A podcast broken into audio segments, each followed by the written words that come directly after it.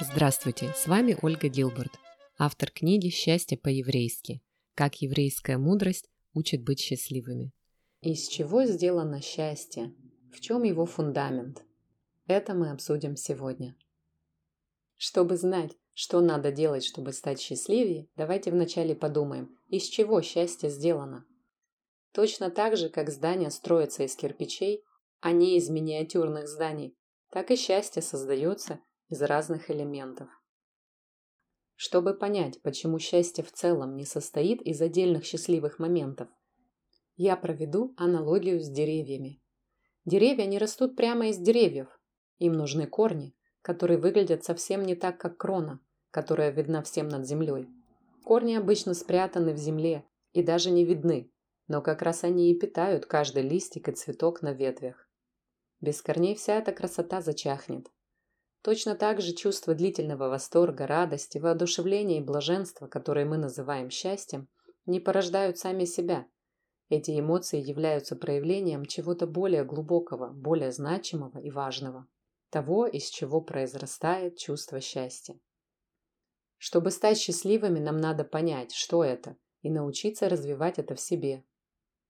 Продолжу сравнение с деревом. Если есть крепкие корни, будет и счастье. Но у разных людей оно проявляется по-разному. Существуют сотни разновидностей деревьев и столько же различий в том, как выглядит и ощущается счастье. Деревья растут в разной почве, а не только на черноземе. Чем более развитые и крепкие корни, тем красивее, здоровее, сильнее и величественнее дерево.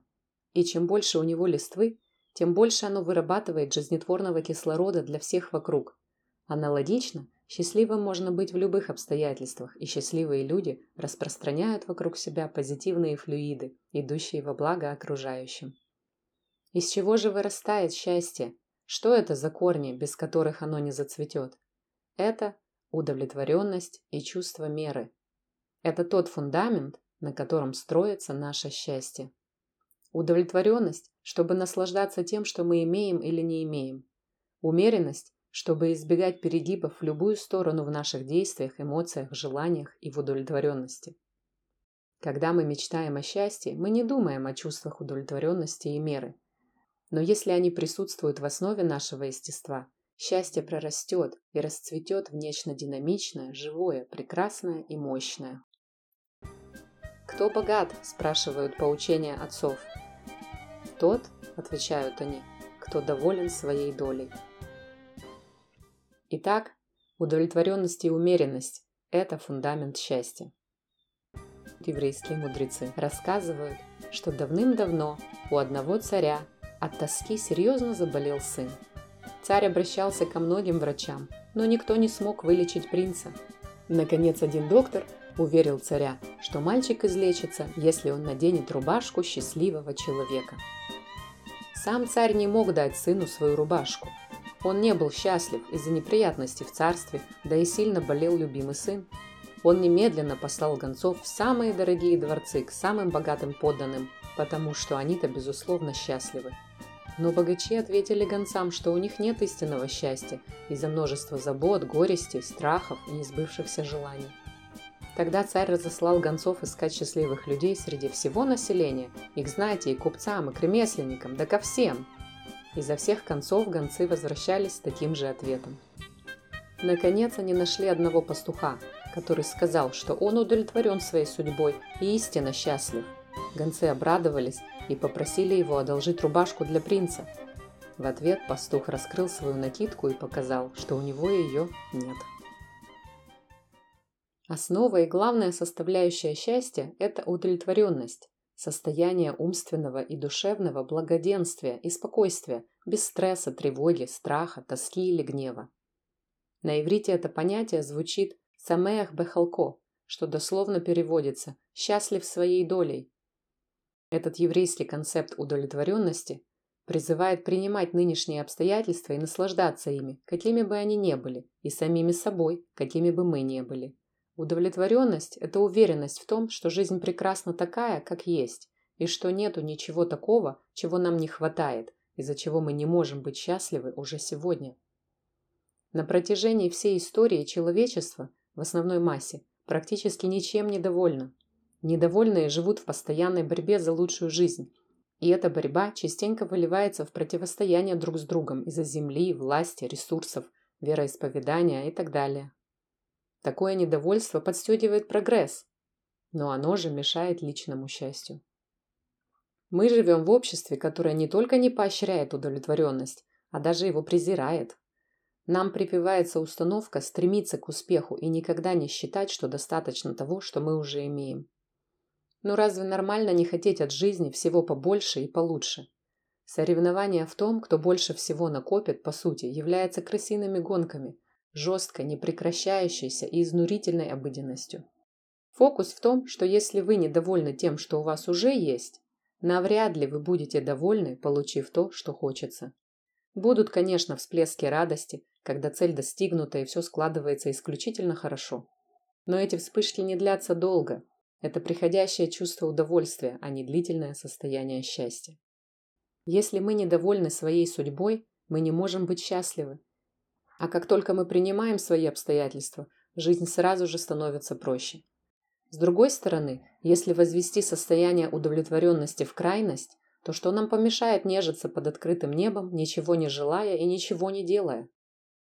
Так же, как можно перегнуть палку с погоней за успехом до нелепой, а порой и опасной степени, в своем стремлении к счастью можно переусердствовать и с удовлетворенностью. Удовлетворенность и апатию могут разделять только несколько шагов. Здесь нам и понадобится вторая составляющая счастья – чувство меры. Умеренность – это один из принципов еврейской жизни. Умеренность помогает найти верный баланс, золотую середину во всех сферах жизни. Она выражается в том, чтобы страстно любить все, что этот мир предлагает, и в то же время ограничивать свои страсти. Маймонид называл этот баланс «кав хаэмца» – средний путь. Он учил, что мы должны придерживаться середины дороги во всех наших качествах и проявлениях, никогда не ударяясь в крайности. Например, не надо быть не очень щедрым, не очень скупым, не очень добрым, не очень строгим. По этому же принципу мы должны хотеть быть успешными достаточно сильно, чтобы к чему-то стремиться, но не так сильно, чтобы это мешало нашему счастью. Бенджамин Дизраэли, бывший министр Великобритании, тоже считал, что счастье жизни лежит в кольце умеренности. Как воспитать в себе чувство меры? Рэбе Симха Бунем советовал ученикам всегда носить с собой две записки. Чувствуя грусть, подавленность или безутешность, нужно прочитать записку из правого кармана, в которой написано «Ради меня был сотворен мир». А когда в нас просыпаются гордыня и чрезмерная важность, то вытаскивать записку слева где другие слова священного писания напоминают «я всего лишь прах и пепел». Маймонид считал, что перегибы в характере надо исправлять, заставляя себя совершать поступки, присущие противоположной крайности. То есть, если присуща скупость, надо работать над проявлением щедрости. Одна крайность искоренит другую, и человек сможет обрести свою золотую середину. В наших передачах мы обсудим много способов достижения удовлетворенности и умеренности. Удовлетворенность своим окружением, своей жизнью и самими собой выражается позитивными эмоциями, радостью и безмятежностью. Умеренность обеспечивает равновесие во всем. Она позволяет нам ставить цели и стремиться к ним, одновременно чувствуя удовлетворенность настоящим. Удовлетворенность и умеренность – это самые важные составляющие счастья, его фундамент – лежащий в основе всех других навыков счастья, таких как чувство собственного достоинства, чувство благодарности и осознанность.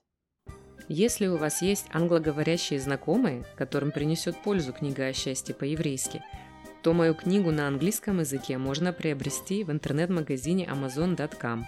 Ищите Happiness the Jewish Way by Olga Gilbert.